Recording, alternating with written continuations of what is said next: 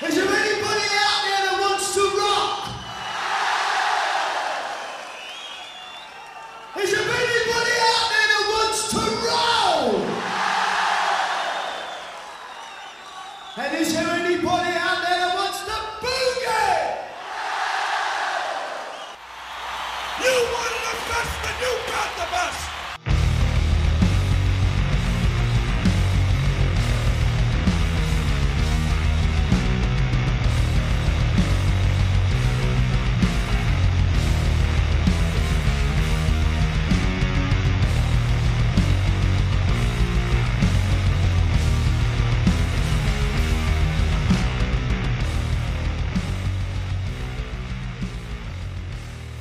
Välkomna till det tjugoandra avsnittet av Patchtrollen. Idag är det legendband igen. Vi hade ju Van Halen förra gången och idag ska vi prata Deep Purple. Och det yes. ska vi göra med en Kiss-profil. Ja, det är lite oväntat. Det är Alex Bergdahl. Ytterligare skåningen, andra skåningen i rad. Just det, bara en sån sak. Ja. Precis. Så, men jag fick reda på att han var en Deep Purple-fan när jag pratade med honom om hans podcast Alex Room Service för många år sedan. Eh, många år sedan kan jag inte säga det, men alltså några år sedan. Eh, mm. och, och tänkte, jag hade det fast i huvudet där, men då kanske vi ska med Alex då. Och han var jätteglad att bli tillfrågad. Så att, eh, och, och vi kom ju in på det här i podden sen, vilket otroligt... Eh, impact eh, Deep Purple har haft på hårdrock. Ja, ett av de tre stora grundarna kan man väl ändå kalla dem för, tillsammans ja. med Zeppelin och, och, och Sabbat. Då. Ja, men det skulle jag nog påstå. Sen har vi tidigare med The Who och eh, Yardbirds och, och sånt där också, men eh, Cream, men eh, Hendrix, men vad heter det, det är såklart eh, Deep Purple är ju bland de stora. Definitivt. Och eh, ett band som har hållit på nästan hela tiden. Det är ju några års break då, men, men ändå en eh, väldigt lång och eh, innehållsrik karriär, produktiv mm. karriär, vilket vi också ja. kommer eh, prata lite om.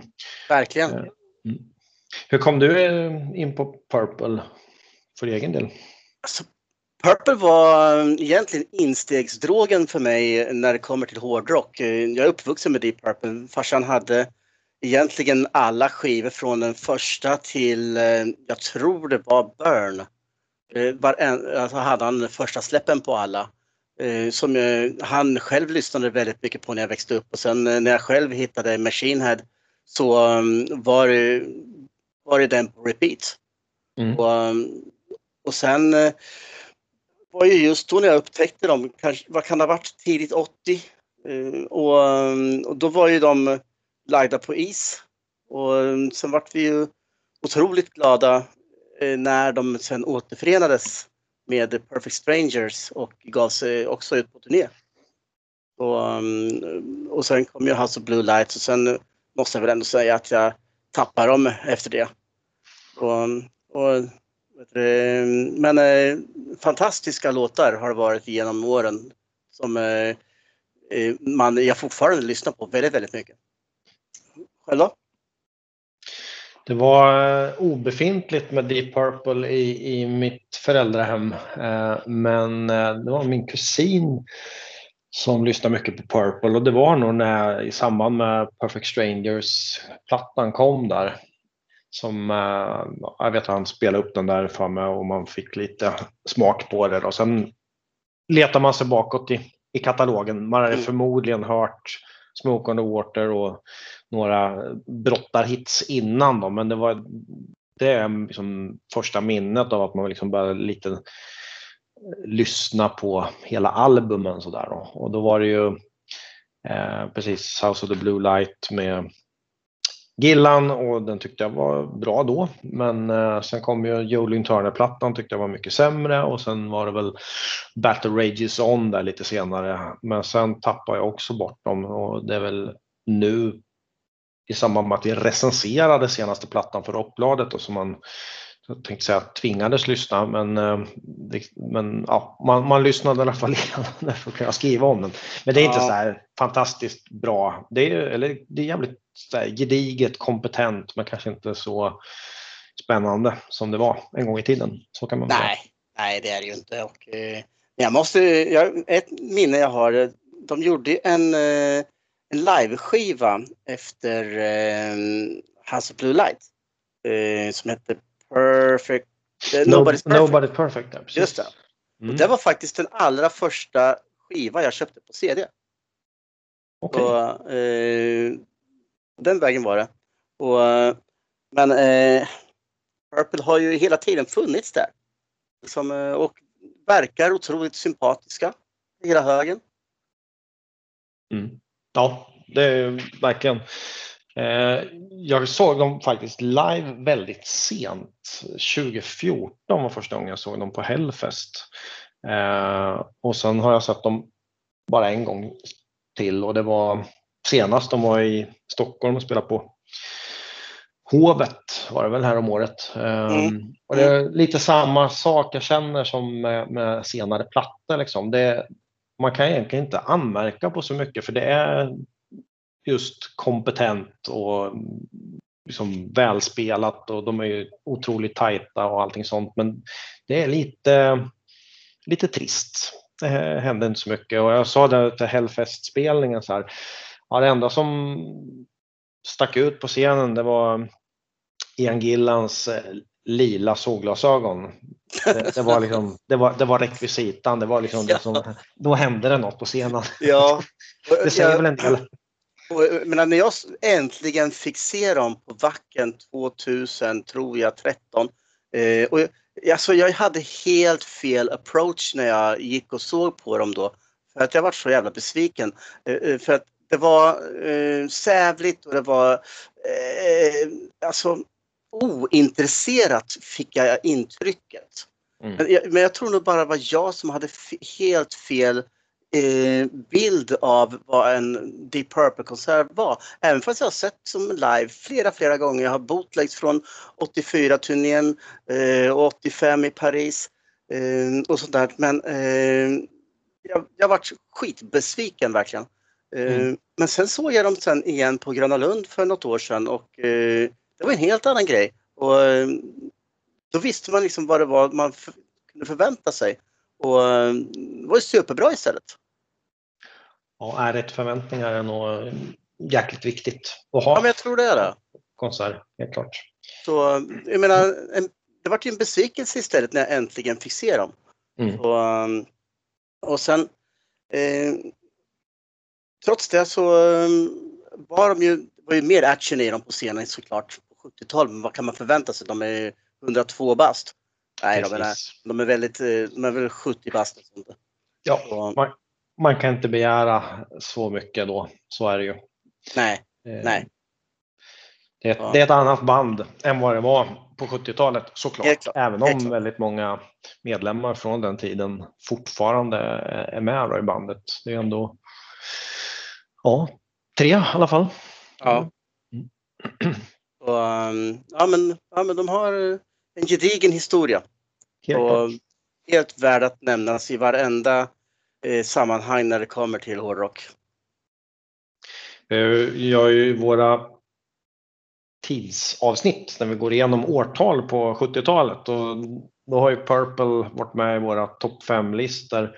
Både sjuttio och sjuttioett över de ja. bästa albumen som släpptes de åren. Så där ja. var ju storhetstiden verkligen riktigt, riktigt bra grejer.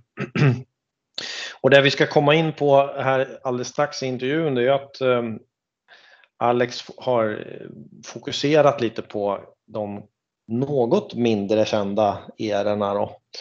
Mm-hmm. Eh, och då måste vi ju nämna eran med Tommy Bolin och Killinggängs-referensen, så vi får med den även i det här avsnittet. Tommy Bolin. Tommy Bolin, ja. Det var här det hände. Du, du, du, du, du, du. Exakt. Förra gången var det Sam Spandex. Och den här gången blir det Tommy Bolin. Så att, man kan nästan ja. tro att vi är sponsrade av Killinggänget. Ja, faktiskt. Så. Men, men det är vi inte. Ja, men vi måste ju nämna här i sammanhanget också när vi ändå pratar om Alex att eh, han har en egen podd som heter eh, Alex Room Service. Och den fokuserar helt och hållet eh, på Kiss. Som han är en superorakel i. Eh, och han är dessutom aktuell med eh, sin andra bok tillsammans med eh, kompanjonen Carl Linnaeus. Eh, och boken heter Partners in Crime. Den här är då volym två som släpps den trettionde oktober. Då slänger vi oss in i intervjun. Ja, men det gör vi.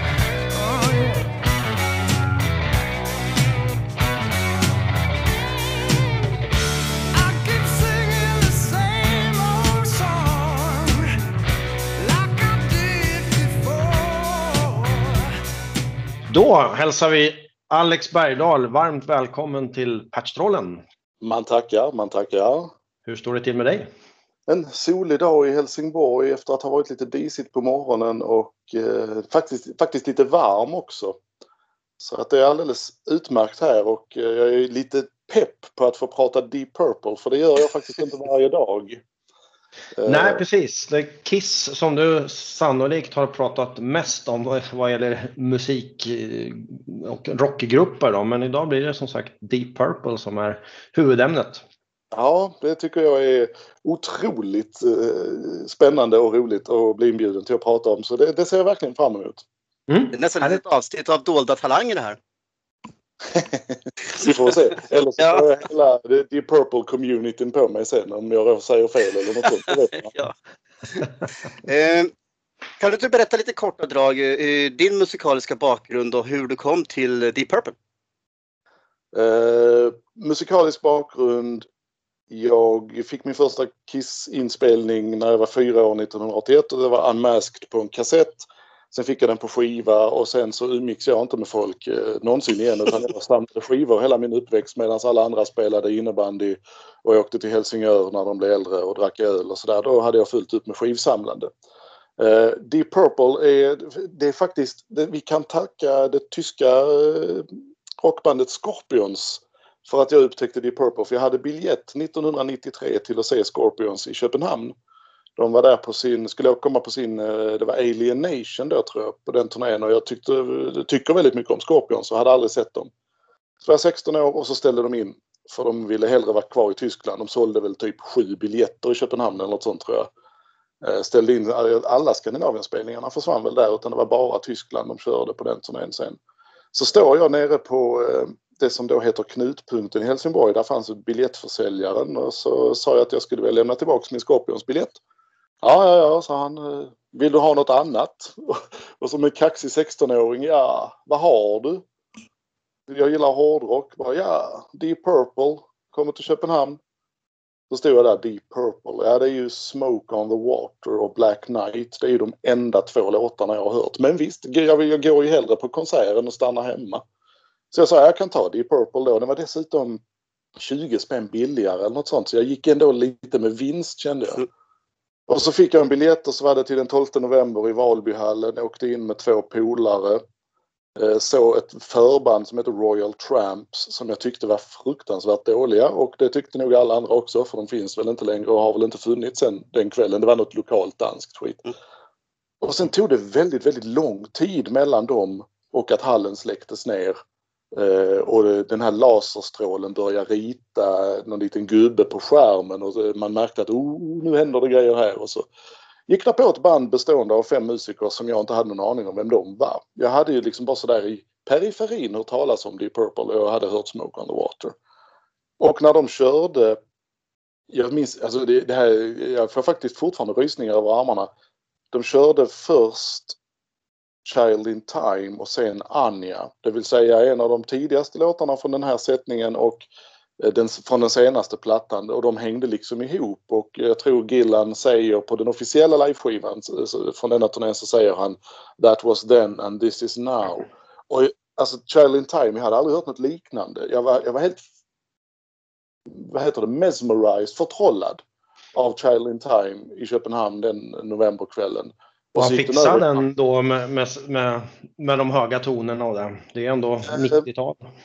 Ja, han fixade, den, den höjer ju två gånger. Den börjar på ett läge, höjer till ett läge och höjer till tredje läge. Han fixade de första två. Sen tog John Lord tredje läget på keyboarden och det var ju vettigt faktiskt. Mm. Det har jag ju lärt mig i efterhand, det hade jag ju ingen aning om då.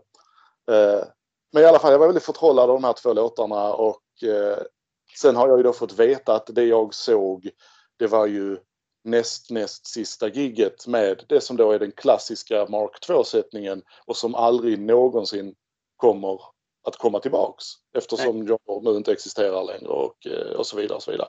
Så jag fick sett, utan att ha någon aning om det, fick jag sett Made in Japan-sättningen Mark två köra ett riktigt bra gig. Och det här, det pratas ju ofta om den turnén då, The Battle Rages On hette väl, det hette den plattan.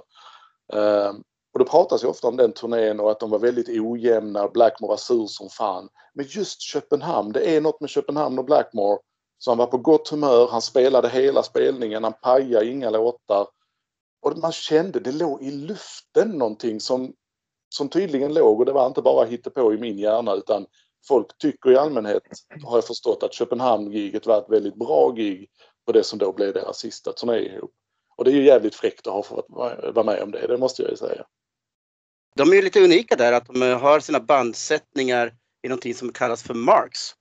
Ja. Eh, är det de själva som har kommit på det, eller är det journalister eller fans och sen har de anammat det, eller? Det vet inte fan egentligen. Man vet, jag vet inte vad som är hönan eller ägget. Nej. Eh, det, det känns ju, det skulle ju kunna vara en, någon som har sagt det i förbifarten en gång och sen har någon plockat upp det och så blev det allmängiltigt. Jag minns när det var ju en tidning i England nittiosex som lanserade de olika spicarna i Spice Girls då. De satte fem kryddor på omslaget och så döpte de dem till Baby Spice och Scary Spice och sånt. Och det blev ju helt vedertaget sen i den världen. Så att det, det är säkert något, så det är säkert en slump. Någon driftig människa som bara, äh, det här är ju andra sättningen, det blir ju Mark två. Fan, ja. Det där var ju kul. Och sen så kom, bytte de folk igen, ja men nu är det ju Mark tre och så har det levt vidare. Ja. Det, men det vet jag inte, det är en gissning från min sida. Nu är de uppe i Mark nummer åtta, va? Tror jag.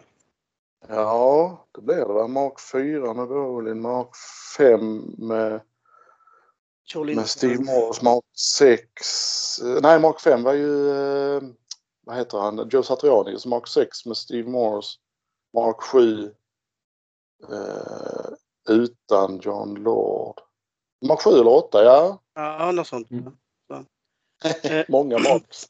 N- när man ser på Deep Purple idag så har man kanske, om man bara ser på det idag, så har man kanske inte förståelse för hur viktig eh, Deep Purple egentligen var för hårdrocken på slutet av sextiotalet, början på sjuttiotalet. Eh, hur skulle du eh, analysera deras roll i musikhistorien? Den är ju i det närmaste oöverträffad egentligen, för Deep Purple var ju ett av de få, eller ett av de två banden, tänker jag, som dels blev allmängiltiga i all sin konstighet och dels fortsatte. För man kan absolut lyfta både Cream som var tidigare kanske och, och var lite hårdare tidigt än vad Purple var. Man kan lyfta Led Zeppelin som kanske på sjuttiotalet var de ju större än både Deep Purple och Black Sabbath, men de, de klarade ju sig inte så länge. De levde ju knappt i tio år eller tolv eller vad det blev. Um, Och framförallt så gjorde de inte den här resan med att de turnerar ihjäl sig. Och där, har vi ju, där är ju Sabbath och Purple två unika band. Att de spelar ju liksom i kolador hela sjuttiotalet. Ja, inte Purple då, men fram till Purple la av liksom, men sjuttiosex. Men, och den resan, den, är ju, den tycker jag är unik. Plus att man då lyckades ta det här, vad ska man säga, eh, det lite komplicerade och göra det allmängiltigt. Att om man tar en platta som Machine Head som många hyllar och tycker är deras bästa skiva, det är ju för att Smoke on the Water och Highway Star är med. Väldigt, väldigt få människor nämner Maybe I'm a Leo i samma andetag. För att det är skivan som helhet som är det viktiga och att den innehåller två av bandets största hits. Men det är inte, egentligen inte delarna som är viktiga. Uh, Och där, där var ju både Sabbath och Purple eh, överlägsna, skulle jag vilja säga, för att de slog an en sträng hos så många. För de lyckades få den där superhitten som gör att de än idag kan ställa sig på vilken scen i hela världen som helst och spelas. Och, och det rör ju sig faktiskt bara om två låtar. Det är ju bara Smoke on the Water och Highway Star som är de två Deep Purple-låtarna. Uh, och det är ju... Hade de inte släppt Made in Japan, liveplattan, så kanske det inte hade gått riktigt samma väg. Men jag tror vägen hade funnits där ändå. Men man ska inte underskatta vad den skivan gjorde för bandet och för hårdrocken, för liveplattan, vad den fick för status efter det och så vidare. Det kan man prata i tusen år om, hur liveplattor bara var skit. Sen kom den och satte en standard som alla andra band försöker leva upp till genom att skapa dem i studio. Det gjorde ju inte Deep Purple då, utan de gjorde ju faktiskt en liveskiva på en scen, och det är ju lite unikt, ja. Har jag förstått genom åren. Och en ganska svårtuggad liveplatta får man ändå säga, med de här väldigt långa låtarna. Det är väldigt jammigt och, och ändå blir det en jättesuccé liksom. Det, det, precis, och återigen, den hyllas av alla. Mm. Men det, det är ju inte delarna. Det är ju väldigt få som tar fram Space Trucking eller The Mule och tänker att det är underbart här och bara lyssna på The Mule från Made in Japan. Men för att det är helheten, det är paketet Made in Japan som slog undan benen på folk. Mm. Uh, jag tycker ju inte det är den bästa liveskivan med bandet. Jag har ju två som jag lyssnar mycket, mycket hellre på. Men jag förstår och respekterar dess historiska pregnans, om man säger. Det är det som är de två jag hellre lyssnar på. Den ena kom ju på nittiotalet, och alltså Tokyo sjuttiofem komplett är ju i mitt tycke en av världshistoriens bästa liveinspelningar med något band. Och Stockholm nittonhundrasjuttio som gick på radio och sen släpptes på en dubbel-L P på nittiotalet, och sen har den kommit i låtordning efter det. Tycker jag, det tycker jag är ett mer spännande Deep Purple, men de är inte allmängiltiga på samma sätt. Utan de kom före och efter, eller Stockholm sjuttio kom ju inte före, men den spelades före. Och, utan Made in Japan kom som ett blixtnedslag när det inte fanns några sådana blixtnedslag. Och det är ju precis därför. Rätt tid, rätt produkt vid rätt, rätt tidpunkt. Ja. Och där är ju också lite att eh, där vi har det här avsnittet om egentligen, att du, du har ju fokuserat på rätt smala perioder. Eh, ja. sextionio, sjuttio och sen sjuttiosex. Och det är liksom... Ja. Omger Mark två. Alltså det är efter, innan och efter. Mark ett och Mark fyra då, till och med. Mark ett är ju kul, mm. men det mm. finns inget att samla på. Då måste man samla på singlar och den paraguayanska April-singeln och sånt. Och det kostar tolv tusen spänn för en liten plastskiva.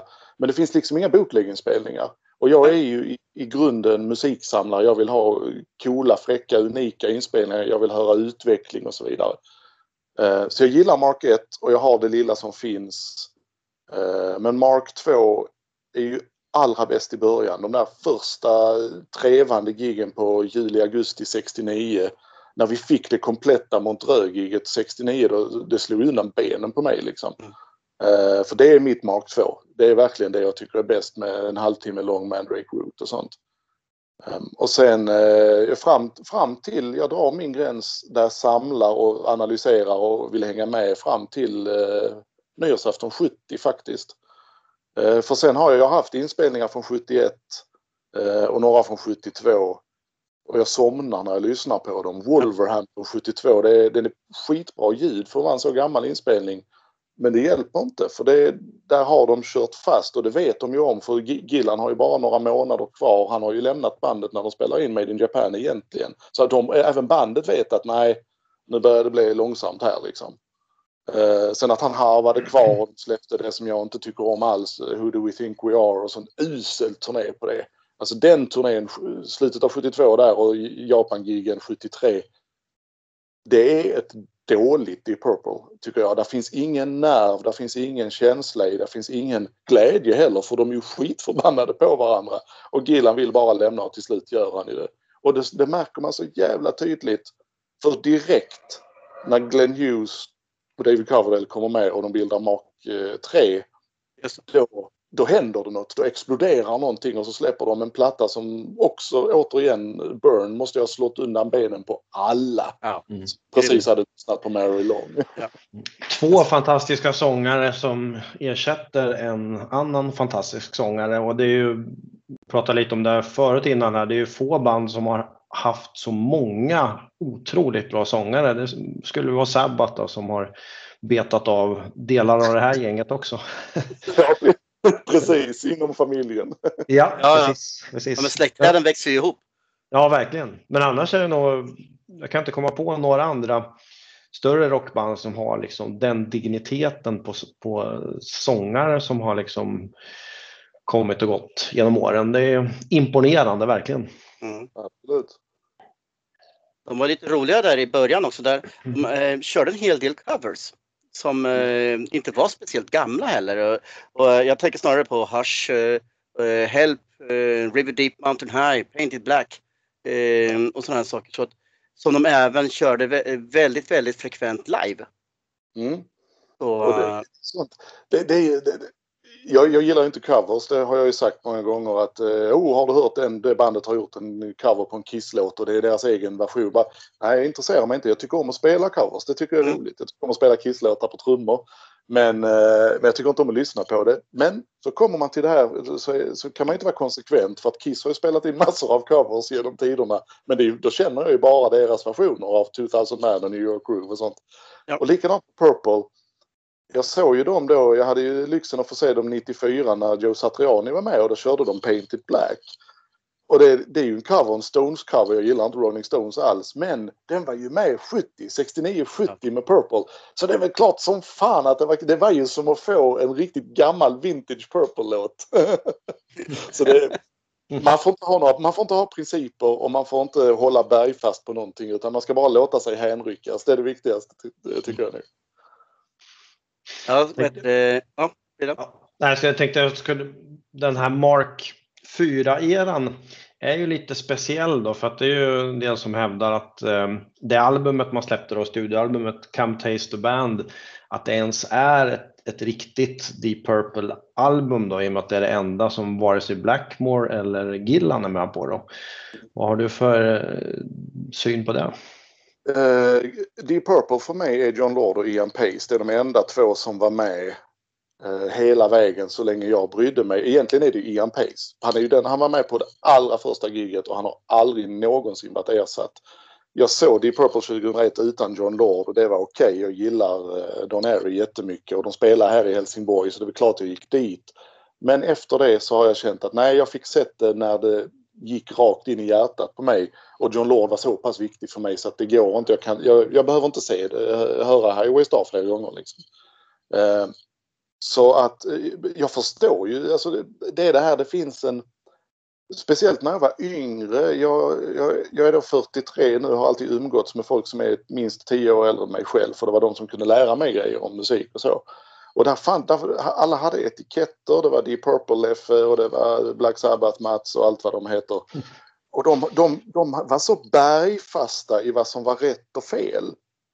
Eh, och jag lyssnade på det, så att det var klart att man bara lyssnade på Black Sabbath med, med Ozzy, för att det var ju det riktiga Sabbath, allt annat med Sabbath var dåligt. Deep Purple var bara Mark två och framförallt var det inte Mark fyra, för man kan inte lyssna på Tommy Bolin. Sen blev jag typ tretton, nej femton kanske, och började lyssna med egna öron. Och så lärde jag framförallt känna en, en mycket, mycket god vän som heter Sverre, eh, som, som lyssnade på musik han tyckte var bra, oavsett vad någon tyckte, vad någon annan tyckte. Och det, det, det skapar någonting med att kan man lyssna på musik, finns det liksom, man behöver inte följa regler, man behöver inte bry sig om huruvida det är originalsättning eller ej, utan man kan lyssna på musik och tycka den är bra om man gillar den, och inte tycka om den om man inte gillar den. Och det lärde jag mig där någonstans. Och då plockade jag upp Come Taste the Band just där, och håller den idag som den bästa studioplatta som har kommit under namnet Deep Purple. Nu var det inte jag som valde att kalla den Deep Purple. Det kanske hade varit bra om man hade kallat det bandet något annat. För, men å andra sidan, de var ju gigantiska när de åkte runt och turnerade. Speciellt när de tog sig till Japan för första gången på några år och så vidare. Så att Det, det, det var ju money talks precis då som nu liksom. Mm. Och jag, jag tycker verkligen att det är en fullständigt enastående skiva. Både produktionsmässigt och låtmässigt. Och det är ju, när man, när man sen går ut på turnén, de själva tycker det är så vansinnigt bra att de spelar ju nästan hela den skivan live. Och det gjorde de ju inte med någon annan studioskiva. Det är ju inte gjort med någon Deep Purple-skiva innan det. Utan det var när den kom, jävlar vad bra vi själva tycker den är.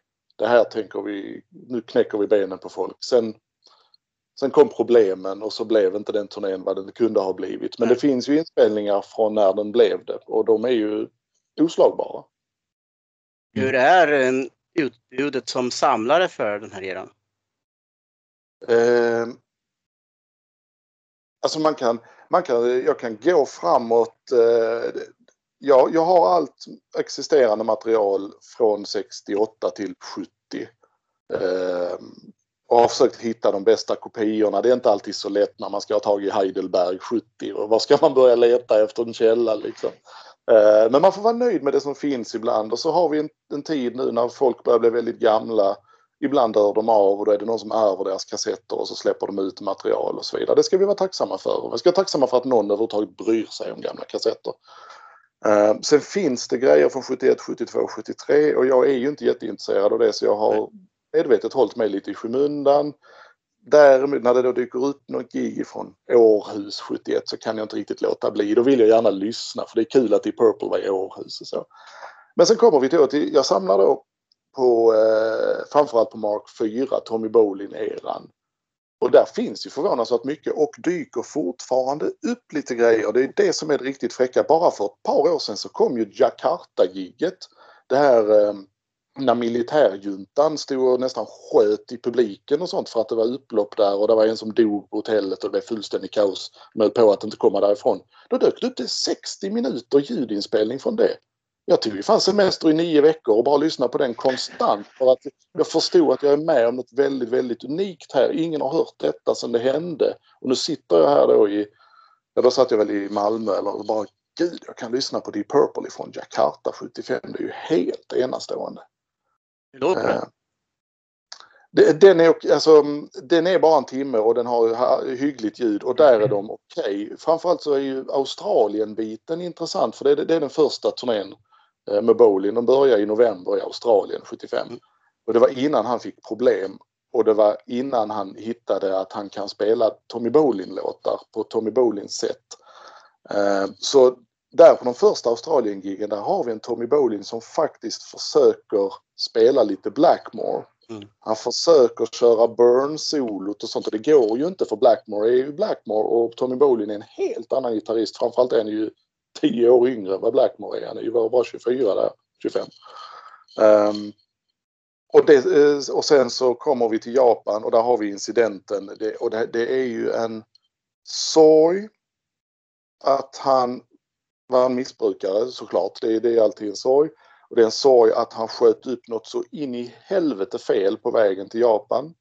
Och det är en sorg men också en glädje. Och jag ska förklara varför. Att giggen är inspelad i Japan. Vi har Nagoya, det är det första gigget, åttonde december. Vi har Osaka, elfte december. Vi har Fukuoka, tolfte december. Vi har Tokyo, femtonde december. Och när de kommer till Japan är de så jävla stora så det är ett skämt. Vi kan inte riktigt idag föreställa oss hur stort det var. För nu hade verkligen Made in Japan och Mark två-sättningen blivit stora. Nu fanns de inte mer, men bandet i Purple var stora när de kom. Och så kommer de med en riktig junkie på gitarr som inte kan hålla ett ackord. Första giget i Nagoya är i princip olyssningsbart ur en Tommy Bolins synpunkt. De få an, anstötningarna till gitarrsolo i låtarna som finns är fruktansvärda. Han riffar inte, han, han kan knappt hålla gitarren. Eh, och det är ju detta giget som väldigt mycket av rapporteringen baserar sig på kring Mark fyra. Och glädjen är att vi har det inspelat. Det är inte, det är inte att det är glädje att lyssna på det utan det är att vi hör att efter det giget så tar det sig lite till Osaka. Där, så där har det släppt. Han blev ju, vad heter det, namn. Uh, armen hade ju domnat för honom. Man mm. kunde inte röra fingrarna. Han sköt upp fel i venen. Eller något sånt. Jag kan inte terminologin. Tack och lov. Uh, men i Osaka hade det släppt lite. I Fukuoka hade det släppt ytterligare lite. Och när de kom till Tokyo så var det, alltså det var inte okej. Okay. Men det var tillräckligt bra för att de skulle lägga in hans sololåter. Wild Dogs kördes där för första gången på Japan-giggen. Och man märker att armen, han värmer upp den under tiden som konserten går. Eh, bandet gör ju, i, på alla giggen så gör resten av bandet en superinsats, för de försöker ju hålla ihop detta. John Lord får ju spela röven av sig, för han riffar och han solar och han riffar och han solar. Men man hör, Tommy kommer in i det, för Tommy är ju en, enligt mig då, gudabenådad gitarrist vad gäller att hitta tonen. Inte att han är snabb som eh, Yngve, inte att han har bluesen i sina melodier som Richie Blackmore, men han har sig själv, han har någonting helt annat.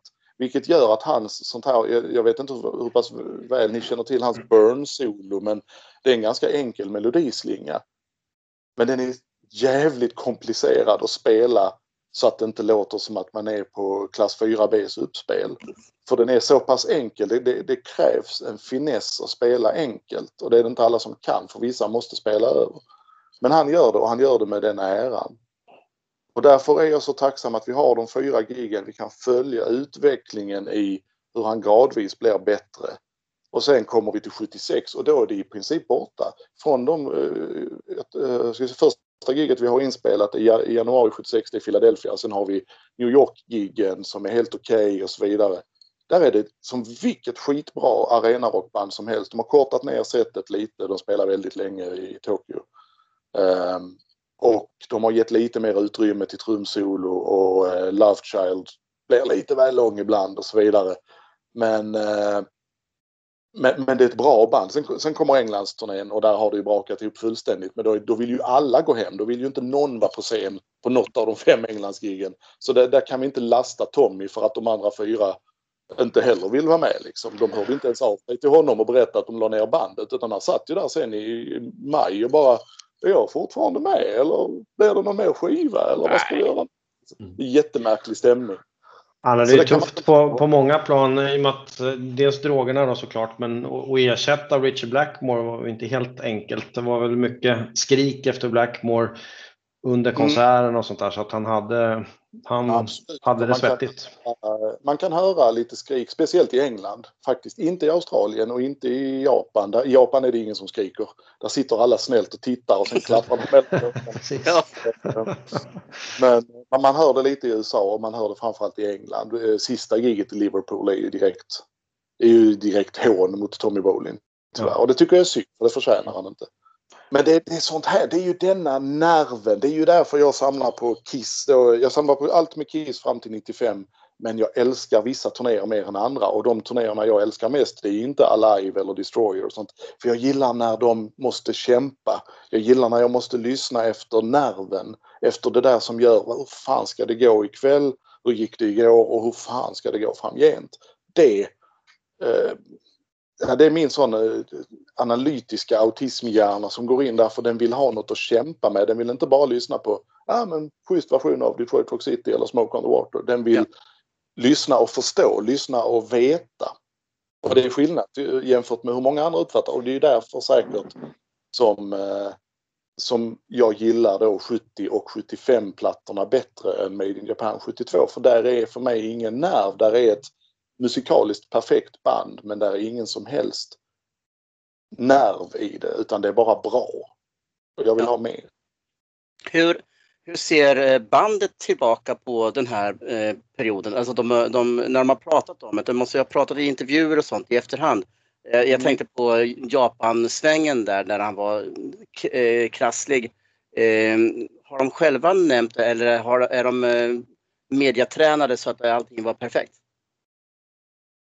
Alltså, om man ska vara riktigt ärlig, det är ju Tommy Bolin-eran som har fått mest upprättelse och mest uppmärksamhet från nittiotalet och framåt. Därför att på nittiotalet så eh, hittade de ju den här snubben Simon Robinson som börjar släppa ut, eh, ja, det var säkert redan på åttiotalet, det vill säga det som de börjar släppa lite archive-grejer. Det kom ju en dubbel-L P som hette In Concert sjuttio sjuttiotvå, som var då Mark två. Sen kom det Powerhouse som hade soundcheck-låtarna från sextionio och lite sånt. Riktigt fräcka grejer. Men sen kom nittiotalet och det var då de hittade den här uh, On the Wings of a Russian Foxbat bootleg L P som är en radioinspelning från Long Beach sjuttiosex.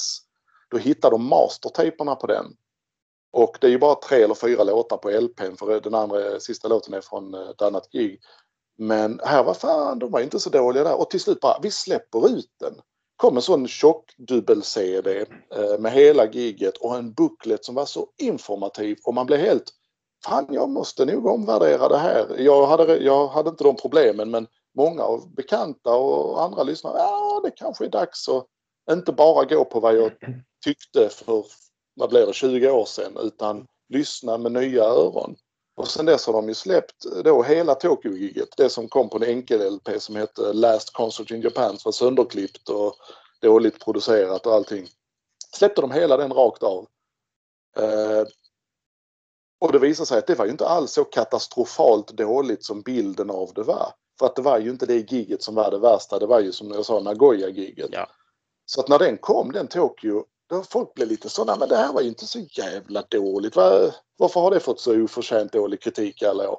Sen kom de här rehearsal-grejerna, de första rehearsalerna med Tommy Bolin från Pirate Studios i Los Angeles. Det var ju helt magiskt att få sitta på, som en flyga på väggen och lyssna när de jammar fram mina favoritlåtar. Uh, och, så, så att de har hela tiden, och sen gjorde de en dokumentär som hette Phoenix Rising. Och de har även släppt den här halvtimmen från Tokyo sjuttiofem eh, videon har släppt på eh, både D V D och Blu-ray. Den är också sönderhackad. De har ju inte hittat mastertaperna på filmen, för i så fall hade de garanterat släppt ut den också. Eh, men de har verkligen gjort allt.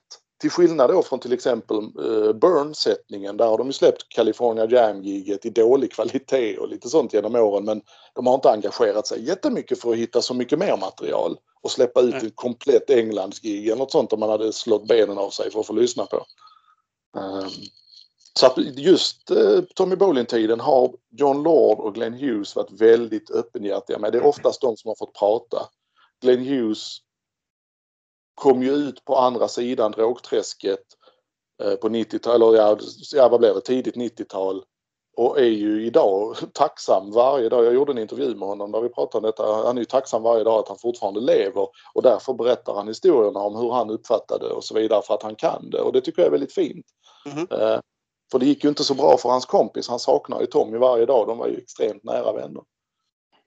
Så att de har ju berättat väldigt mycket och det har gjorts dokumentärer om det, och jag vet att det var på gång en dokumentär om just det här Jakarta-giget, för de hade hittat lite film ifrån det och så, men den har inte, den har inte dykt upp. Det kanske blev för känsligt, för där var ju, det var ju någon som dog. Någon som, någon rådare, de puttade ner i ett hisschakt och sen så blev bandet mordhotade och så, ja, det var ju en jävligt märklig stämning, så det kanske är något att göra en dokumentär om, jag vet inte. Tänkte på, dyker det upp några låtar från den här eran en, på, nu på senare år liksom i, i setlistan eller? Nej, ingenting alls. Det är Nej. ju bara Hughes själv som kör det. Han, ja, kör, ja. Eh, han hyllar ju den tiden. Och mm. Det närmaste vi kom, det var ju när eh, Glenn och David Coverdale tillsammans körde, det var You Keep On Moving, va? Eh, i Los Angeles eller vad det var, på Glenns. Det var Glenns, nej det var ju Davids turné. För han gjorde ju en sån liten Purple-runda för några år sedan. Han gjorde väl en studioplatta och spelade faktiskt några av de låtarna. Och han körde dem live också. Mm. Men annars är det ju Glenn Hughes som har... Det, det närmaste vi har kommit, det var ju på Battle Rages On-turnén. Eh, när de jammade i slutet i ett, Speed King eller Space... Någon av Speed King eller Space, Space Trucking var det nog. Och då lämnar Gillan scenen och då jammar bandet loss, och eh, många kvällar där drog ju eh, Blackmore igång Burn-riffet. Mm. Eh, vilket ju är lite roligt sådär. Mm. Man står på en Mark two-spelning och man får ett Mark three-riff. Och man fick även lite Long Live Rock'n'Roll. Det är ju Rainbow, så det är ju också, ja, det är ju cover på riktigt. Men det är så nära vi kom, ja, och få höra Burn nittiotre. Det är Burn. När du träffade Hughes där... Eh, Vad, vad var det på förhand som du intresserade dig mest? Jag antar att det var någonting på, från sjuttiosex-eran. Jag har träffat Glenn, jag har träffat honom tre gånger och jag har gjort en telefonintervju lång en gång. Första gången jag träffade honom, det var efter han spelade i Landskrona, ligger precis söder om Helsingborg, på ett diskotek där. Och det var verkligen en hyllningsspelning till Deep Purple. Det var nittiosex, så han hade ju släppt de här liveplattan Burning Japan och sånt. Och nu hade han ännu mer fokuserat på Purple. Så vi fick ju Ode to G och uh, You Keep On Moving och allt sånt. Det var så jävla gött. Och sen fick vi träffa honom efteråt. Och han var så himla glad och sprallig. Signerade alla skivorna jag hade med. De här nittiotalsplattorna då från Long Beach och allt sånt. Mm. Han pratade lite om det och han, han gillar ju det. Det enda han inte gillar, och det var han väldigt tydlig med när jag gjorde telefonintervjun. Han gillar inte att de släppte ut de här Pirate Studios rehearsal-grejerna.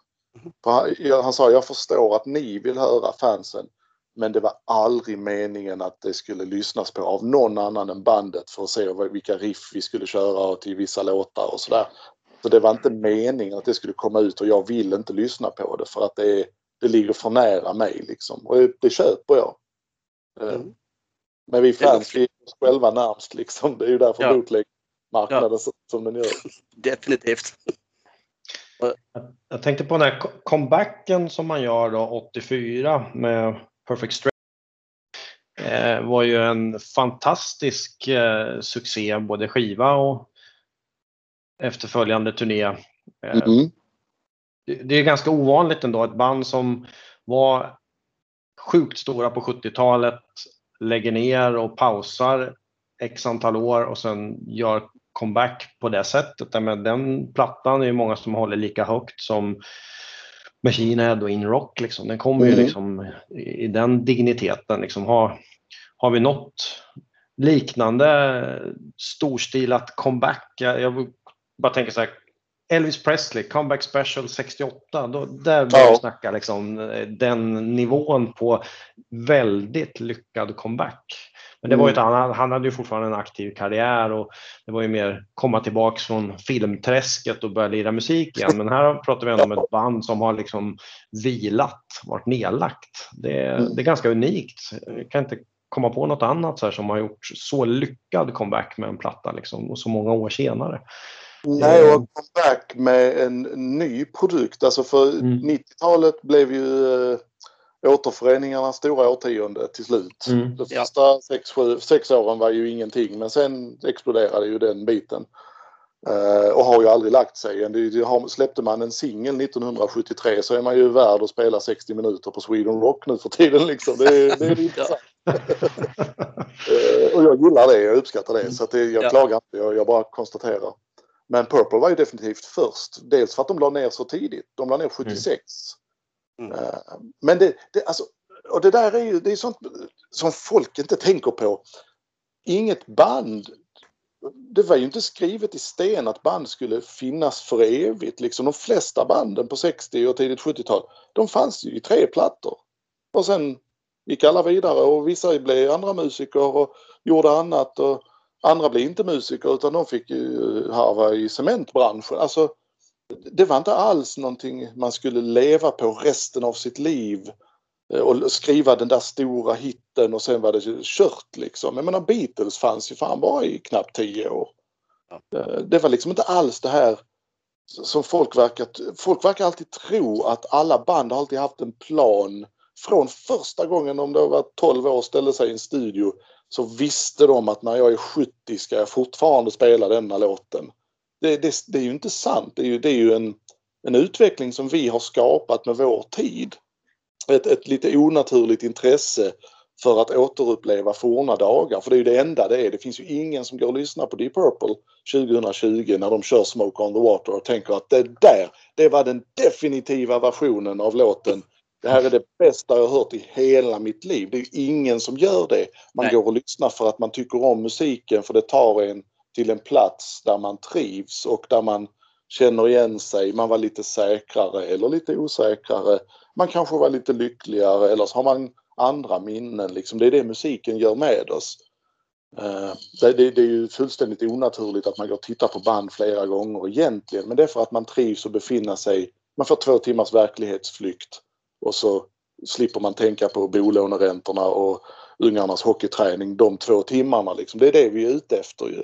Ja. Mm. Och vi, vi medelålders eh, snart döende människor vi har ju aldrig haft så mycket fritid och möjlighet som nu. Det fanns ju inte på kartan att mina föräldrar skulle vara intresserade av det jag gör på det sättet när de var i min ålder. För de hade fyllt upp med det vanliga livet liksom. Ja. Jag är ju tolv år fortfarande. Jag gör ju exakt samma grejer som när jag var tolv, men jag har mer pengar att göra det med.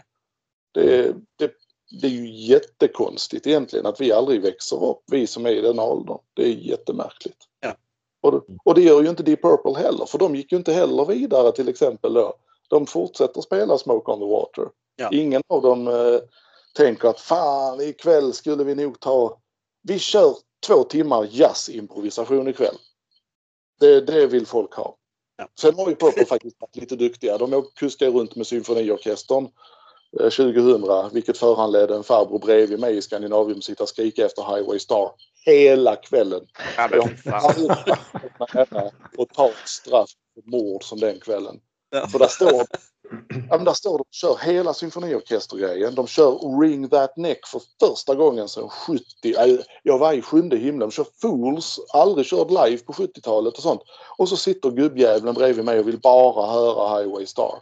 Jag trodde jag skulle strypa honom. Ja. Herre jävlar, vilket fall. Ja, men det är lite roligt det du säger att det här med, om man ser till Mark två som ändå är så upphåsad i deras karriär. Den höll ju bara på i, var det, fyra år egentligen. Ja. Och, och det är bara ett fragment av en femtio år lång karriär. Visst, visst. Så likadant Creedence till exempel, vi pratade om korta band. Det, det var ju bara fyra år. Då släppte, ja. Var det, sju skivor. Extremt produktivt. Mm. Så ja, det är otroligt intressant. Eh, när man kommer till att, om vi återkommer till eh, samlandet av Deep Purple. Eh, Du samlar ju även på Kiss och, um, väldigt mycket. Hur, uh, finns det någon stor skillnad, någon konkret skillnad mellan att samla på Deep Purple och Kiss? Jag är involverad i ganska många sådana här fandoms, som man säger. Kiss är ju då, där, där är jag ju i allra högsta grad involverad i att leta upp källor och leta upp nya inspelningar och sånt. Men jag, jag häckar ju i, i olika världar. Jag försöker hålla mig uppdaterad i Deep Purple, Sabbath, Alice Cooper, King Diamond och Mercyful Fate och sådär. Och försöker hänga med när det kommer någonting nytt som dyker upp. Problemet med alla sådana här världar är att det finns alltid fans som... Det, det finns tre sorters fans. Det finns vanliga fans, de som eh, tycker det är coolt och så laddar de ner en spelning som dyker upp. Ah shit, Düsseldorf sjuttio, häftigt, de har vi inte hört. Och så är de nöjd med det. Det är kul. Och sen har vi de som har grejer eh, och som betalar dyrt för det, lägger ner hela sitt liv på att hitta det eh, och som håller det inom en krets. De kallas ofta hoarders eh, därför att de samlar på sig grejer och släpper inte ut det. Men det kan vara föranlett en anledning. Det kan vara att jo, men jag spelar in den här, det här gjorde jag med tillåtelse av bandet. Du kan få en, jag vet att du är en stor samlare, du kan få en kopia på dem, du får inte lov att släppa ut den. Och i de fallen jag har varit inblandad i sådana transaktioner så har jag naturligtvis sagt absolut. För jag vill ju höra den. Jag är mig själv närmast. Jag är, jag är inte till för någon annan. Och jag vill höra Kiss ifrån The Days i sjuttiotre och den hade jag några år innan den kom ut till allmän beskådan. Sen har vi det tredje gänget av sådana här samlare då, och det är de som har grejer och inte vill dela med sig fast de skulle kunna och inte... De gillar att och, och dingla med det så här framför här, den här har jag. Här får du en minut av denna. Kan du få lyssna på? Den är sjuttio minuter lång egentligen. Varsågod, lyssna på din minut. Jag har sjuttio. Och de har jag väldigt svårt för. för jag kan säga att jag lägger ner enormt mycket pengar och tid på det jag gör. Men jag försöker se till att i den möjligaste mån så vill jag ju att det som kommer fram ska vara tillgängligt för alla. Jag har ju bett folk skicka sina kassetter. Spelar du in ett band någon gång? Ja, men skicka din kassett till mig så överför jag den, lägger ut den. Herregud, vi har ju nu fått ut Helix från när de spelar på Olympia här borta i Helsingborg. Ja, just det. Den tejpen har aldrig funnits ute liksom. Han bara, ja men släpp du ut den, det skiter jag i. Skicka sådana tejper till mig. Jag har precis fått en helt ny källa på Kiss från Lund åttiofyra och lagt ut. Jag har fått en Whitesnake från Lund åttiofyra som jag ska lägga ut. Det är skitroligt att folk vill dela med sig. Mm. För att så länge det inte är något sånt här, ja men det här är en eh, soundboardkassett, eh, min pappa var ljudtekniker, pappa lever fortfarande och det är eh, Ozzy. Ozzy är ju svårt när det är officiella grejer, för då, hans jävla bolag är ju på en som en fucking igel. Jag la ut en minut Paranoid från tysk tv nittonhundrasjuttio en gång och fick ett cease and desist letter från eh, Sharon Osbourne och hennes jävla Merry Men liksom. Och sen så ligger hela plattor på YouTube. Du kan lyssna på Paranoid på YouTube uppladdat av Nisse i Korea. Men mm. min jävla svartvita minut från en festival i eh, Essen tror jag det var. Den, nej du din jävel och din kanal, den ska ner. Smartigt, verkligen. Ja. Det är så jävla töntigt liksom. Mm. Men det är ju i alla fall, då är det ju i alla fall det officiella organet som går in. Men när fans tar den på sig att jag har det här och ingen ska ha detta. Och, ja, det är bara att hoppas att hjärtattacken kommer, för då är den inspelningen inte värd någonting och ingen nej. Blir gladare för det. Nej. Ja. Det är, det är ett sätt att välja folk. Det är mycket roligare att göra andra människor glada än att sitta och vara någon slags herre på kammaren. Ja. Och det är samtidigt ett sätt att hedra de som gjorde inspelningarna under sjuttio- och åttiotalet. Då det, inte var, det var ingen lek. Du var ju tvungen att liksom vara väldigt innovativ när du skulle smuggla in prylarna. Det var ju inte så att det var ett litet chip du smugglade in. Det var ju en jättelåda. Och, och... ja, det är så jävla, det finns så fräcka historier. Ni, ni, ni vet Deep Purple där, den här klassiska som de har släppt själva sen, boken mm. från Aachen sjuttio, inspelad under scenen på en bandare. Det är så ljuvligt. Hur låter den då? Dansken med rullbandan som lärde känna vakterna, så han kom med sin stora maskin och rullade in den och satt med sina open air mics och bandade. Det, så, det finns så fräcka ja. Historier liksom.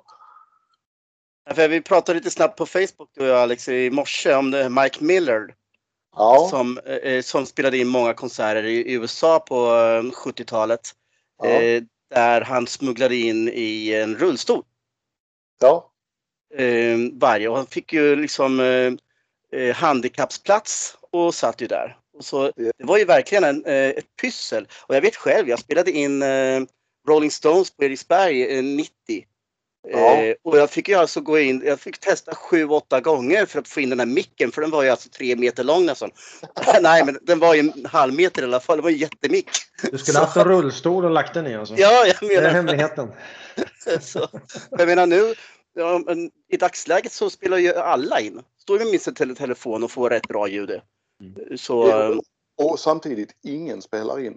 Du får nej. Aldrig kompletta gig längre. Nej. Det försvann, alltså jag började som sagt banda ljud tjugohundraett, och då, då var det ett mellanskikt, för då hade många av de gamla bandarna från åttiotalet slutat. Mm. Mycket för att banden hade ju lagt ner också, så de, och de kom inte hit längre och sådär. Kiss var ju inte här på många, många år, och ja, inte Sabbat heller för den delen och så vidare. Um, så tjugohundraett så blev det, då kom minidisken och det blev lite lättare, och det var många som började banda lite igen, och uh, sen kom då runt tjugohundratio, ja det var smartphonen, då, då, då blev den, då exploderade iPhonen tjugohundratio ja. Och folk började filma lite. Och där och då så försvann många bandare och filmare, och då kvar är vi av de äldre som fortfarande tycker det är lite kul eh, för att ha minnet av konserten. Det, det, det är liksom, det har inte blivit, det är inte så viktigt för yngre idag att ha en komplett konsertinspelning, utan de vill mer ha kunnat bevisa att de var där. Jag vill ju kunna sitta här nu. Alltså det här coronaåret har ju varit tråkigt, för man kan inte gå på konsert. Men jag har ju sex tusen konsertinspelningar med olika band. Så jag har ju för första gången suttit och lyssnat på mycket av det jag har spelat in. För jag bara, fan, det var jävligt coolt att se dem på den lilla klubben. Blev ljudet bra, eller hur blev det? Det var länge sedan. Savatage på K B i Malmö, den ska jag lyssna på nu. Jag har gått tillbaka lite och lyssnat på det jag har gjort och släppt ut till folk. Och det är ju jätteroligt, verkligen. Mm. Men det är det som är problemet. Och ta en sån grej som Sweden Rock som har släppt alla inspelningar fria. De enda kompletta filmerna från Sweden Rock, de har vi från tjugohundra fram till tjugohundrasju. Och det var en korean som åkte hit och smugglade in en videokamera, sen blev han portad när de kom på honom. Uh, nu kan vem som helst sätta sig och filma. Ingen gör det. Nej. Ingen filmar. Ingen tar med sig en videokamera in och, och kör. På Kiss nu, uh, det kommer ju alltid såna här multicams på Kiss-spelningar från Tele två Arena i Stockholm finns det, det är väl en fyra fem kameror tjugohundrasjutton. Gene Simmons på Gröna Lund är en tolv-kameramix. Men det är ju inte kompletta tolv källor, utan det är ju två eller tre källor som är kompletta. Och sen använder man då klipp från andra ställen. Och från Sweden Rock, där jag tror det var två som filmade Kiss på Sweden Rock förra året. Och det är antagligen det sista giget de gjorde i Sverige. Ja, det är det... Så all, alla filmar men väldigt lite. Det, det gör man ju själv. Man går på konsert brukar filma liksom en minut för att lägga upp på Instagram. That's it. Och sen gör alla, all, det blir bara fragment liksom. Det är lite, lite synd. Mm. För jag, jag, jag pratar ofta i första Partners in Crime-boken, så nämner jag ju det här att anledningen att vi har så lite konsertfilmer från åttiotre åttiofyra med alla band, det är för att det var skiftet mellan Super åtta-film och handhållen videokamera. Och handhållen videokamera var fortfarande för stor. Sen från hösten åttiofem och framåt har vi hur mycket som helst med alla band, därför att då blev den liten och man kunde ha det med sig. Det, det tänker man sällan på liksom, men det var ett skifte där mellan mm. två olika format och eh, pengar också. De blev billigare när de blev mindre och så vidare. Och en vacker dag kommer man att se tillbaka på det här skiftet runt tjugohundratio, att helt plötsligt blir det fan kanske svårt igen. Alltså vi har ändå jäkligt mycket film och ljud och sånt från nittiotalet och tjugohundratalet. Men sen blir det kanske lite svårt. För jag kan säga efter Sweden Rock, när den festivalen har varit nu, så det finns ett par sidor där man laddar upp och laddar ner konserter. Det är samma människor varje år, jag och ett par till, som har spelat in lite ljud och som lägger upp. Det är aldrig några nya människor, och därför kommer det bara en sju åtta inspelningar av de, vad är det, sextio band som spelar eller något sånt. Ja. För att det är ingen annan som gör det. Och ja... till slut så blir det kanske svårt igen när folk ska börja forska då i vad hände på tjugohundratjugotalet. Ja, vi har ju inte så mycket. Vi har många väldigt suddiga foto. Men många, det är ofta tio tusen foto från samma konsert, men man kan inte riktigt se vad där är på dem. Mm. Men vi har inga inspelningar från när Judas Priest var på Sweden Rock tjugohundraelva. Det finns inte tyvärr, utan där får vi ju då gissa oss till vilka låtar som spelades och så vidare. Ja. Det är intressant. Fler band borde göra som Grateful Dead gjorde. De uppmuntrar ju det där. De hade ju en liten ja. inhägnat område precis vid mixerbordet. Här får ni stå och spela in era bootlegs liksom. Och det var ju liksom dedikerad yta. Och det stod ju, var en gäng på femtio pers som stod där och bandade liksom hela spelningarna. Mer, mer sånt. Metallica hade det under svarta skivan i U S A. Okej. Okay. Mm. En taper section under uh, Promised Land i U S A nittiofem. Ja. Hade de taper mm. section också. Ja. Och uh, hur har Purple varit när det kommer till uh, deluxe-boxar? Jag tänker på de, de erorna som du är intresserad om. Uh, ja, det finns ju lite på Spotify nu. Man har släppt lite nya uh, låtar. Uh, de remasterade och sen lite extra mm. låtar på varje. Uh, jag tänker uh, framförallt på uh, Cry Free, som jag tycker väldigt mycket om, som var på In Rock. Ja. Eh, och det är väldigt tidigt med, med sådana här remasterplattor och hitta lite outtakes. Så att alla de där, In Rock tjugofemte Anniversary, den kom nittiofyra mm. och där var ju, den är fräck för där är ju Black Knight med, dels den klassiska singelversionen. Men sen ja. hade de ju mastertaperna, och jävlar vilken remix det är på den. Alltså den låter som att de står i, i bredvid en och spelar. Den är mycket, mm. mycket bättre än originalet. Um, och sen, sen kom ju alla plattorna, och man märkte att In Rock, de första tre plattorna hittade de lite outtakes till. Så det var lite kul och så. Men sen kom In Rock och där la de lite extra krut. Fireball lika så. Där fick vi lite extra grejer, och då fick vi både Demon's Eye och... vilken är det mer? No, no, no. Ja, det är någon, någon som bara är med på en utgåva och någon som bara är med på en annan. Fick vi alla låtarna där. Sen kom ju Machine Head, och det var en stor besvikelse, för där var ju inget extra. Det var ju bara en remix, för de hade, där hade de ju ingenting. Det um, finns ju lite bootlegs. Där finns ju någon alternativ tagning på Smoke on the Water på bootleg och sånt. Men de hittar ju ingenting till den. Tyvärr. Så den var ju en stor besvikelse för min del. Uh, Burn och Stormbringer fick väl knappt något extra material. Jag tror inte det. Det är bara någon, någon låt. Jag tror det var någon ny sån här Glenn Hughes tjugohundrafem-mix på Stormbringer på ett par låtar. Att han gick tillbaka och mixade om låtarna lite. Det ju... precis, det är lite remix och någon single-edit och lite sånt där. Men det är ju inte, inget exklusivt på något sätt direkt. Och samma med Come Taste the Band, där var ju också någon single-edit. Men där har mm. de ju då, just Come Taste the Band-eran har de ju öst ut rehearsals och live-grejer med. Så att där känner man ändå att där tog de ansvaret lite. Sen gjorde de ju den här Made in... först kom det en Made in Japan-box, en trippel C D med tre gig. De tre gigen då, båda hos Tokyo, fast inte riktigt kompletta, för de fick ju inte in dem på enkel-C Ds liksom. Vi klippade om låtordningarna lite och så. Och sen kom ju den stora boxen nu för bara något år sedan med Made in Japan. Och då är det väl hela giggen, men de har ju fortfarande inte lagt dem rätt, utan man måste själv sitta och klippa om och lägga om låtar. Det har jag gjort. Jag är svagsynt. Göra en band per... För de la väl alla extra nummerna på en C D eller något sånt. Jag får ju nageltrång av det.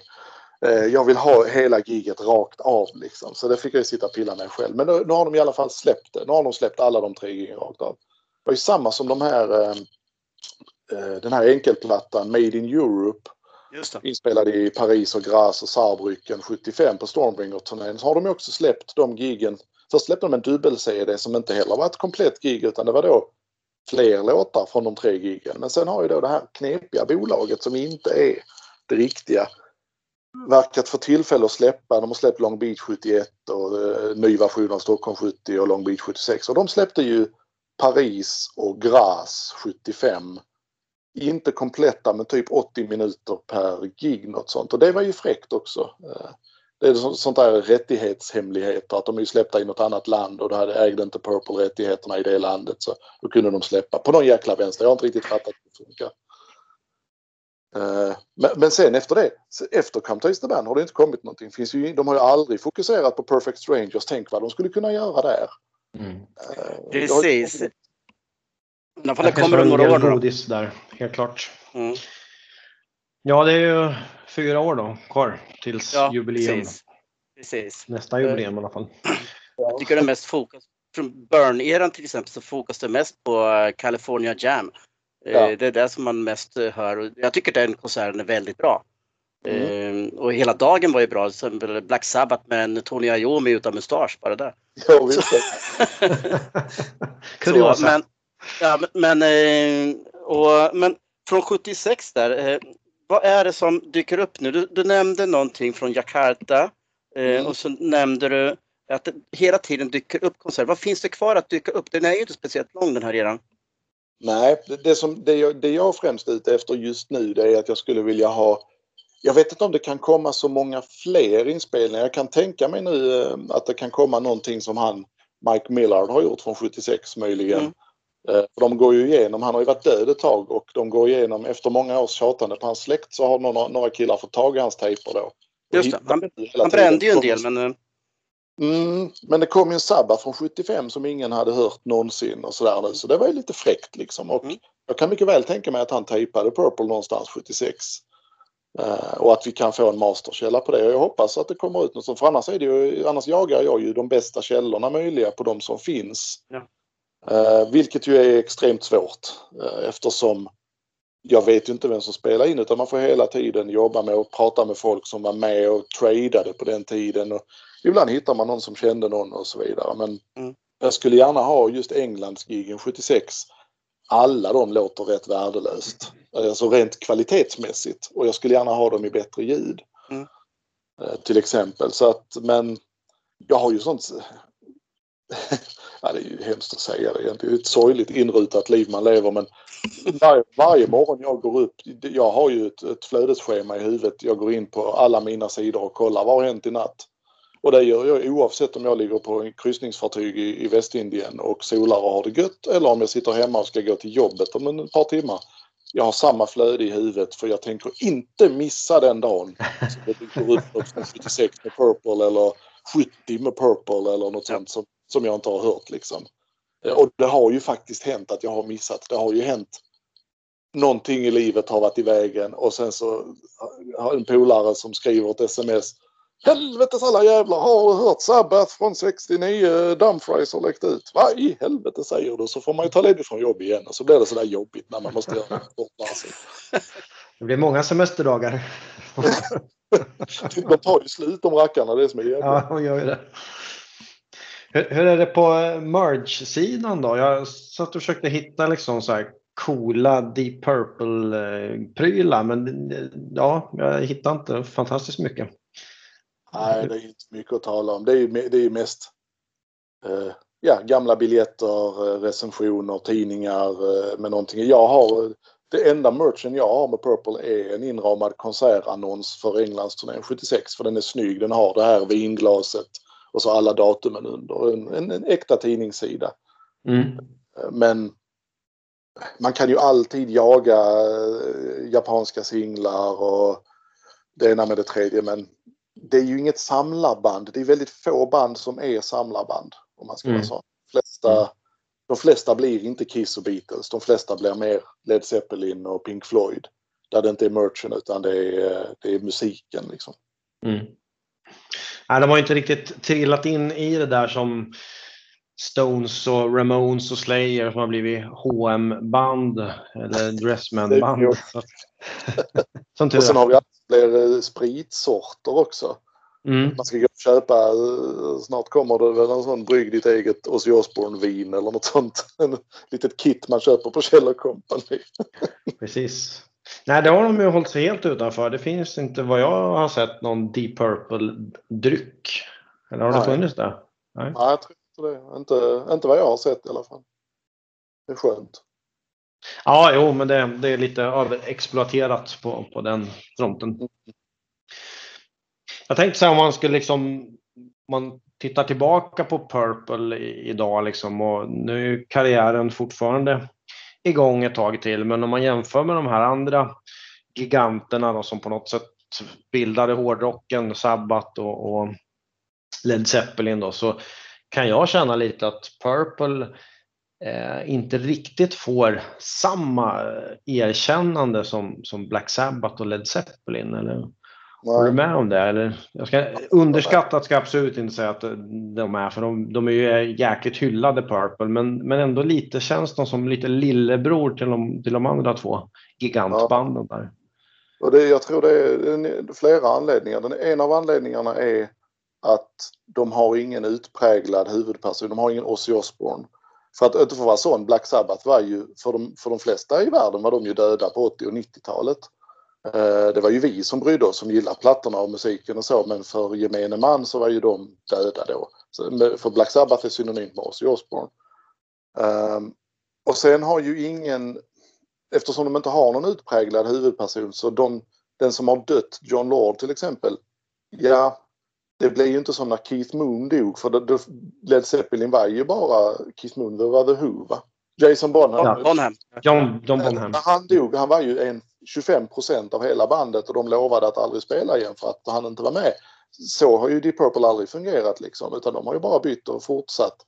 Så att det går ju för bra för dem. De har ju aldrig tappat sin kreativa ådra, för de har ju släppt flera skivor också. Alltså bra eller dåliga spelar ingen roll, men de har inte nöjt sig med att bara spela Smoke on the Water. Utan för deras egen välbefinnande skull så har de känt att ja, men vi har ju någonting att berätta. Vi har ju fortfarande, tycker fortfarande det är roligt att skriva låtar och hitta på texter och vara lite quirky och lite roliga. Och, och det är ju det enda bandet egentligen av de här giganterna. Zeppelin undantaget, för de finns ju inte mer. Men, men se på Kiss där, alltså en platta om året fram till åttionio nittio. Och sen efter det fem plattor på tjugofem år liksom, ja. Förutom eh, samlingsskivor. Det är ju ingen kreativ ådra där, kan jag säga, som, som talar, utan det är ju det är ju bara när någon betalar de får gå in i studion som de pallar göra, ja. Det och det är ju det är sorgligt när man har varit så extremt exploderat av idéer, så, så jag vet inte om det är för att det sinar eller för att man bara inte bryr sig längre. Eh. För det, Sabbath har ju släppt då, dels under Heaven and Hell monikern släppte de ju en platta och en platta med oss i där, tretton. Annars är, är det, vad blir det? Forbidden nittiofem. Och efter det så, när kom nästa studioplatta? Det är det Heaven and Hell. Mm, det är, det är det tolv år där, tjugo, till tjugohundrasju. Och sen är det då tretton, tjugotretton eller tolv eller vad det var.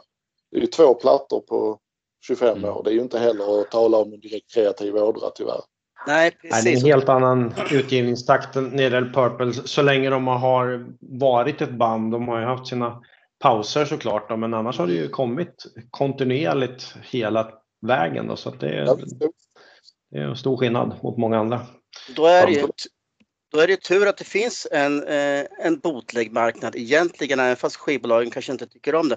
Det håller ändå intresset för bandet levande. Mm, och jag menar, Kiss är säkert ett sånt band. Det fanns ju eh, som har haft sina ups and downs i karriären, att det har hållits liv eh, tack vare bootlegs och en samlarmarknad. Eh, bootlegs, samlarmarknad, och så Kiss har ju fanzine-kulturen varit väldigt stor. Ja. Ja. Eh, det, det ska man inte heller underskatta. Och det, det ska jag inte uttala mig om, men jag har aldrig stött på den i något annat sammanhang med något annat band, att det har funnits så vansinnigt många fanklubbar som har hållit så förvånansvärt hög kvalitet på sin ibland knapphändiga utgivning. Det, Kiss-fansen är ju ett, ett analt släkte. De letar ju grejer liksom och vill släppa ja. ut och så. Det är ju kul. Men jag, självklart har det funnits och finns kanske fanklubbar med både Sabbath och Purple och sånt också, men det var ju, ja, det var ju en, en, en, en svensk Purple fanclub på åttio-nittiotalet där de gjorde rätt snygga tidningar med lite Rainbow-specialer i och sånt. De har ju några stycken. Det var mm. han, vad hette okay. han? Micke Johansson eller Andersson. Mm. Ja, någon, mm. någon Micke tror jag som höll i det. De var ju skitbra. Men han var ju fan, måste ju ha varit ensam. Kanske att det var någon i England, men där var ju inte tolv. Och där var inga i Holland och Tyskland och Frankrike samtidigt. Ja, liksom. Ja. Och det är ju en passion som liksom håller ett bands eh, liv och karriär. Alltså förlänger det säkert med flera år. Mm. Tack att det vare... finns något att lära sig och lyssna ja. på. Ja. Vi, vi pratade lite i förra avsnittet med Niklas Müller Hansen om det här, vad som driver en samlare. Han, mm. han, var, han är inte sån som samlar på eh, hundrafyrtio ex av samma skiva när det, när det inte är några andra låtar. Jag tog frågan vidare sen när det kom till, till en Metallica-samlare, och då, då visade han mig en skiva. Titta på den här etiketten. Den är ju grön. Så eh, skillnaden mellan låtlistan och själva eh, itemet som man har köpt då, då eh, mm. och att det finns någon skillnad. Det kan stå Colombia på nedre botten eller någonting sånt där. Eh, men vad är det som driver en samlare till att jaga eh, den hundrafemtionde exemplaret av en skiva? Jag kan bara tala för mig själv. Jag, jag har ju varit den där som ville ha alla utgåvor av alla Kiss-skivor. Eh, ganska snabbt fattar jag att det kommer aldrig att hända. Och ganska snabbt fattar jag att jag vill nog hellre ha fler skivor med fler band. För det finns så mycket jag vill lyssna på och lära mig. Eh, än att ha hundrafemtio Heart of the Hell.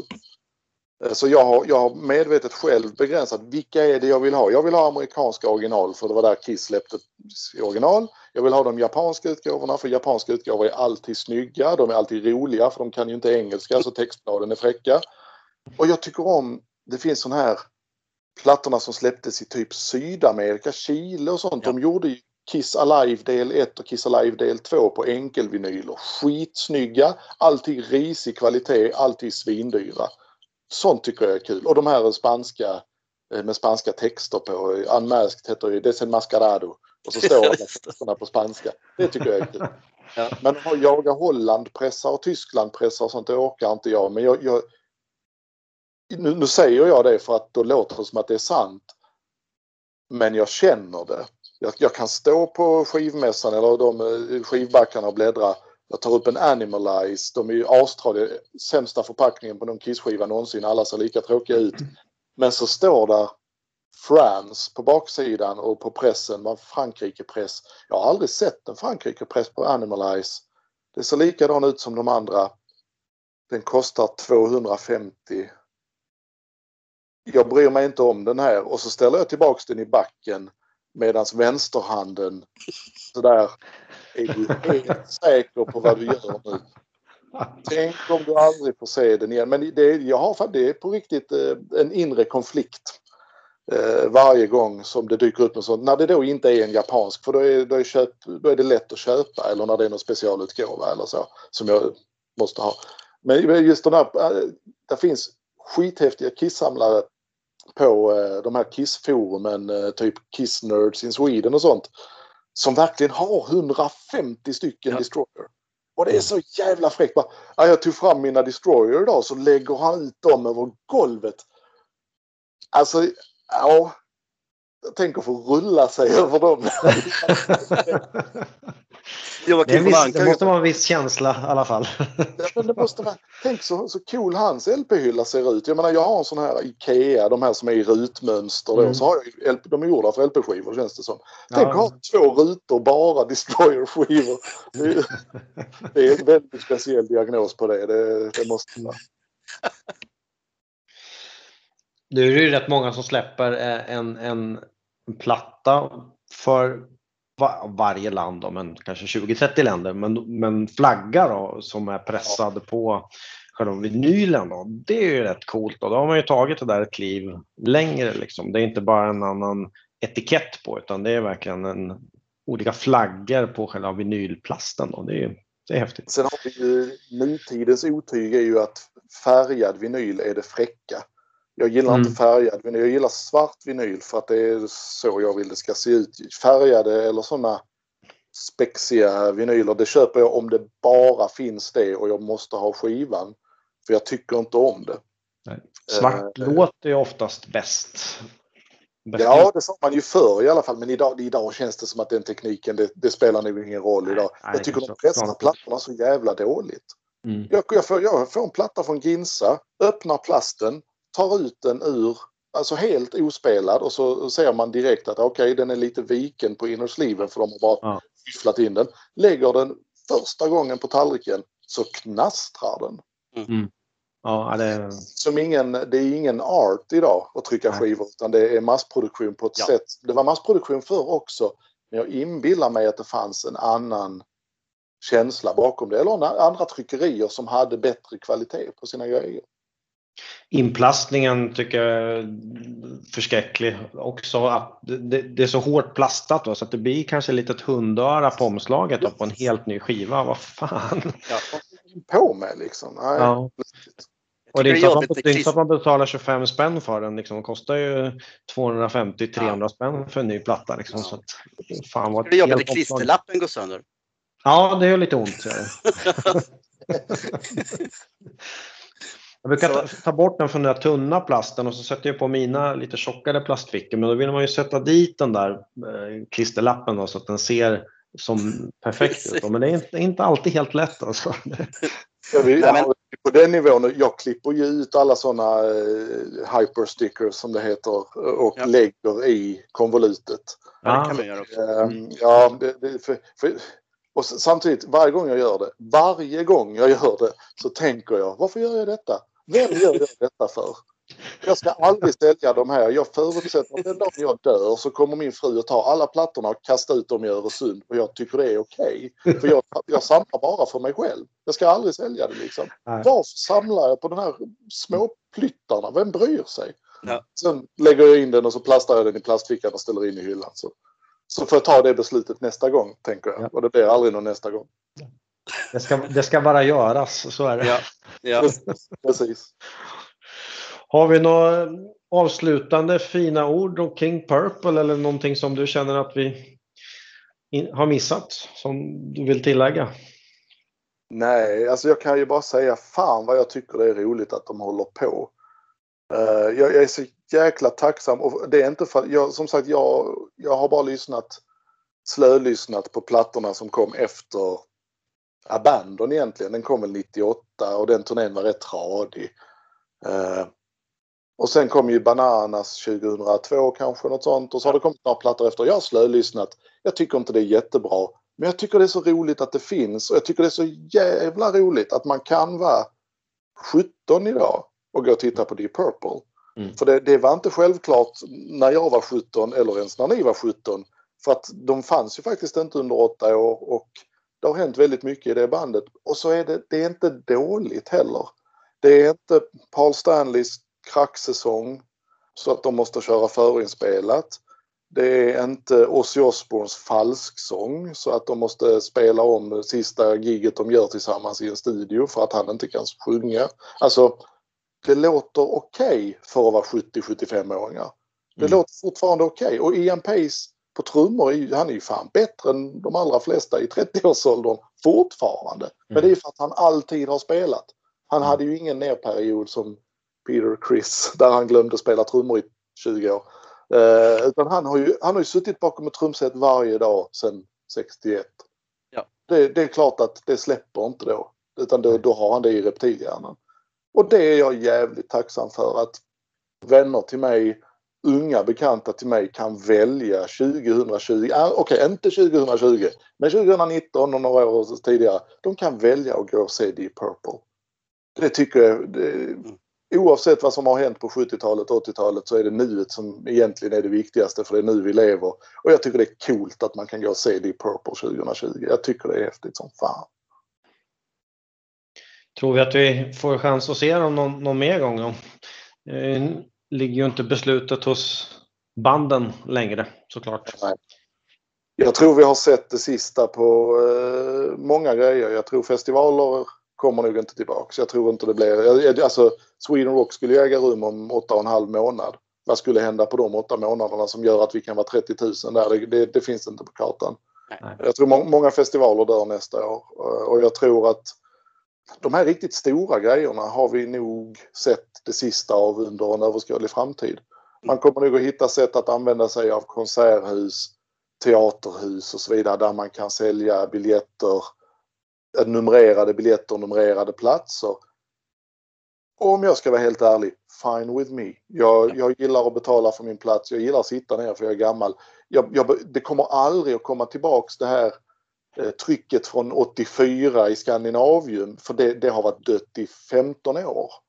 Alltså i många, många, många år har folk tagit upp mobilen så fort spelningen börjar och sånt. Så att, fine, då går vi all in, då kör vi numrerade biljetter så att banden kan fortsätta spela och så vidare.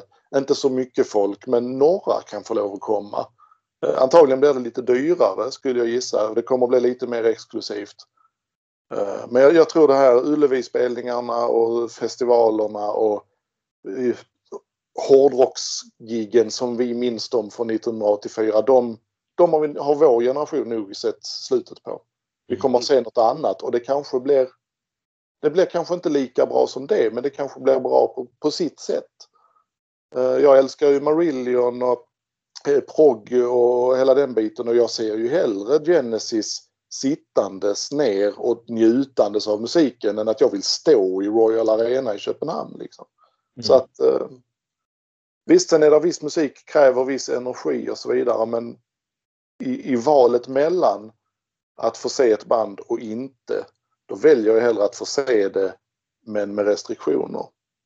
Och det är de vi måste hitta, tror jag. Det är de, de möjligheterna vi måste hitta, eftersom svårigheterna är oöverskådliga än så länge. Ja. Jättestort tack att du ville vara med. Det här ja. var roligt. Jag, fan, jag, nu känner jag att jag vill prata Sabbath. Och kan, ja, vi skulle nästan kunna ta Whitesnake också där. Ja. Som bäst. Det kommer. Vi, vi, kom, vi får återkomma om det, absolut. Så Whitesnake är ju kul att prata om. Speciellt de tidiga åren där. Det är riktigt skoj. Det finns många band.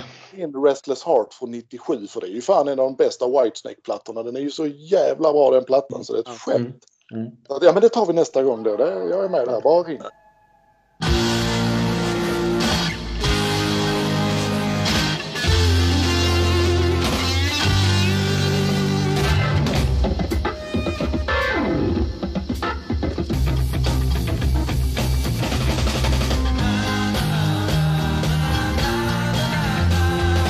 Jättestort tack till Alex Bergdahl. Ja. Tack för den lektionen i smala eror i Deep Purple.